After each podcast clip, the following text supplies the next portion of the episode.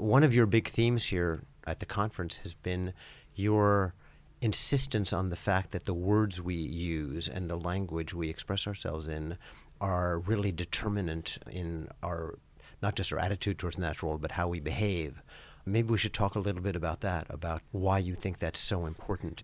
You know, a lot of your life, one of your big intellectual challenges have been this idea of reconciling indigenous wisdom and ways of knowing with the Western scientific approaches, something that's very difficult to reconcile, but that's been your life's work. And you've often used the term being bicognitive. Now you're sort of talking about being plurilingual. So maybe let's explore that a bit. Well, obviously it's complicated to talk about the limits of a language in that language, but that also makes it interesting. For me, it started to become clear when I wrote Intelligence in Nature, and I was doing this 15 years ago. And so English is my mother tongue. I also speak French. I know that when you go from one language to another, things don't necessarily translate. So I think that experience of having grown up with several languages and then Spanish and then a bit of German, I'm not bragging. Actually, I feel my head's relatively small. I know some people who can speak a whole bunch of languages. But anyway, as I was writing Intelligence in Nature, I still had the reflex of most people of just to think that the words that are in our mother tongue are normal. They're, you know, so intelligence. Well, everybody knows what intelligence is, or we think we do, or okay, you can look in the dictionary and there's a definition, and all right, so my book is going to be about intelligence in nature. But the more I started looking into the subject, the problem with the word emerged fairly quickly. So intelligence is a word that comes from the Latin, interlegere, to choose between, so it's in Western tongues, and if you look in the dictionary, the definition of the word is often in exclusively human terms, which means that it can't really be applied to other species if we're strict with words. So then you think, well, wait a second, how come intelligence is in exclusively human terms? Well, you look into it and you realize that there's this thing in Western cultures, human exclusivity, this whole idea that humans have things that the others don't, and there's like a kind of a long shopping list that Western thinkers have tended, especially modern Western thinkers, to line up as being what makes us above all other species. And you think, but hold on, what is this above other species business? I mean, we're mammals after all. So where is the above? Well, we say there's a whole list that of things that humans do and that other species don't do, and intelligence is one of them. That over the centuries, Western thinkers have said humans have intelligence and the others have instinct. Well, but those goalposts have moved quite a bit, right? Because a lot of recent research on animal. I mean, when you wrote your book, it was early, but now there's been a lot to. Yeah. But when a Japanese researcher showed that a slime mold could solve a maze and used the word intelligence in Nature magazine in 2002, all the Western commentators said, wait, this, you can't use the word intelligence for a single cell of slime. I remember he said that if he used the word cleverness, they were better with it. Smart. But, so it was obvious that there was this human supremacist thing lurking in the word intelligence. Okay, and then I found that it was also lurking in the word nature, so that if you look in the dictionary, nature is defined as the phenomena of the physical world, plants, animals, and the landscape, as opposed to humans and human creations. This is the Oxford English Dictionary definition of the word. As opposed to humans and human creations. Nature is everything that is not human. And anthropologists have pointed out that this is a concept specific to Western cultures. So you go to the Amazon and ask people there how they say everything that is not human. They say, no, we think plants and animals are people like us. We don't have this idea, everything that is not human. So then you think, okay, no, so let's wind the tape back. So English is my mother tongue. Nature, we know I like nature. Nature's plants and animals. Okay, but it means everything that is not human. Yeah, it's kind of a weird concept. I thought that nature was a natural concept. I thought nature existed. I like nature. I'm a friend of nature. But actually, the concept is this weird concept. And what do you think about how to transcend, to deal with that? Because as you were saying, the only languages we have are the ones that we are raised with. So is there any escape? Yeah, there's escape. Like, for example, I tend to not use the word nature. I tend to say plants and animals, or the living world, or all living organisms, or, you know, the biosphere. Or the web of life. The web of life. There's a whole, all kinds of ways of talking, but, you know, so then both intelligence and nature are centered on humans, but in opposed ways. In fact, intelligence and nature, if you're strict with words, is a contradiction in terms, because intelligence excludes non-humans and nature excludes humans. Mm. But that just shows that our categories or our concepts have these blind angles.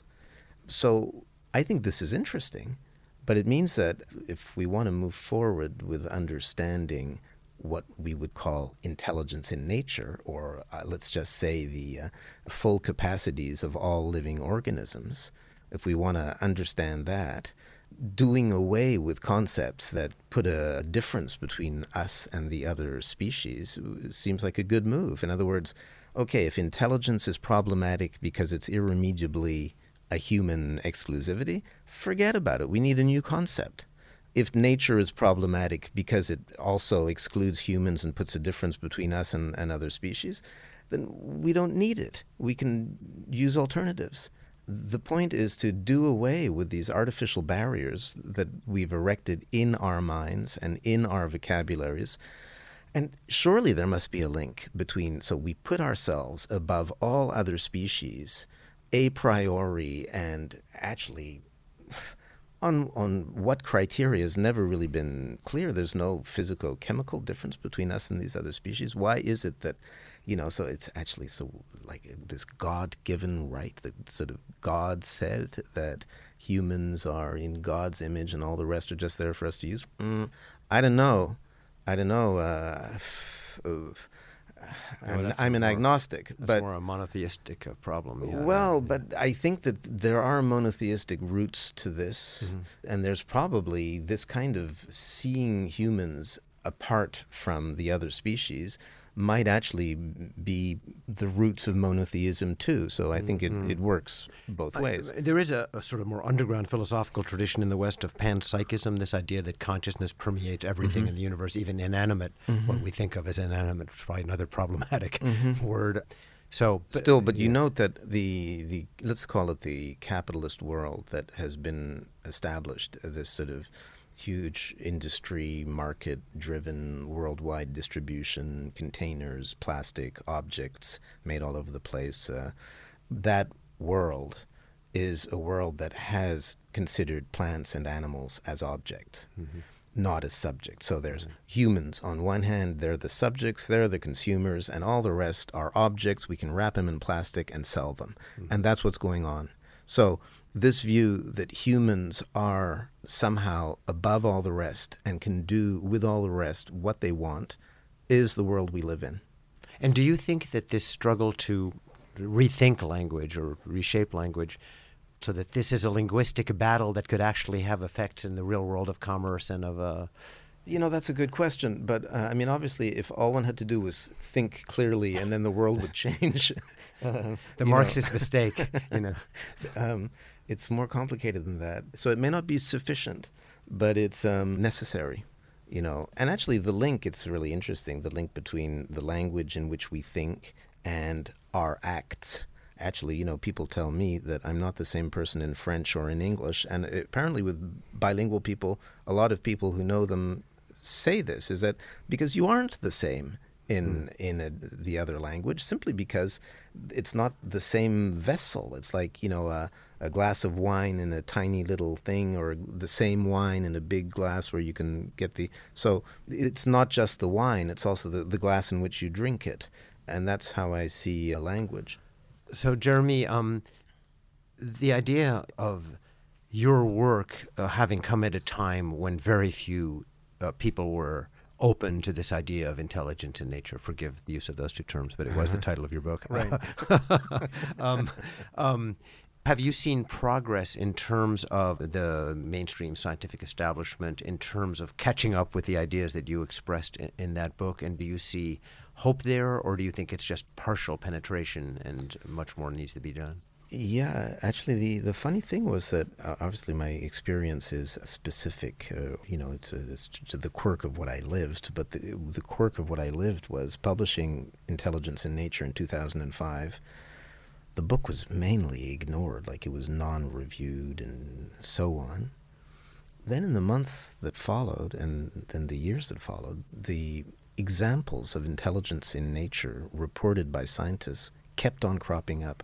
New ones, like some have said, there's been a revolution in vegetal biology since 2005. I mean, the timing was almost perfect, not for book sale, because the book didn't sell, but it's like, all that science has produced since then has been an enormous confirmation of the capacities, the surprising capacities of plants, of unicellulars, of fungi, of trees and networks of trees and interspecies communications. And at this point, there's no articles on stupidity in nature and thousands of articles and bits of research on these surprising capacities of all kinds of species, including communication, learning, remembering, perceiving, even plants. They perceive, they smell, they hear. It's just been demonstrated that plants can hear, you know, the sound of water and so on. So there's all this research that has unfolded in the last decade it's been like a snowball. So yeah, clearly it's been shifting, and it's funny how it happens, because for so long the subject of the intelligence of plants and so forth, this is almost like a taboo subject. Well, hippie, it sounded like hippie nonsense, right? Yeah, but now it's like everybody knows that plants are intelligent. So I'm really happy. These things usually take longer. Now I don't think there's any argument. I mean, yeah, people can actually say, oh, well, is the word intelligence appropriate for plants and so on? But actually, plants are now on board. It's clear that they are sentient beings. They perceive, they communicate, they learn, they remember, they recognize one another, etc. All plants and animals are objects in the eye of the law, except some are starting to receive personhood. Except person is another one of these human-centered concepts. The first definition of the word, if you look in the dictionary, is a human being regarded as an individual. So by definition, this is what critics say, you can't grant personhood to other species because it doesn't make sense. Although French is a weird one because it's person and no one. Yeah, and the etymology, person in the Greek refers to a mask. Right. And a mask can apply to anybody. In other words, person is one of these complicated concepts, and it's probably going to get on the list of concepts that need to be avoided. If in your linguistic dictionary. Yeah, getting down from the pedestal. We're going to have to drop that one, too. I think we just came up with, you know, your next writing project, you know. The list. Yeah.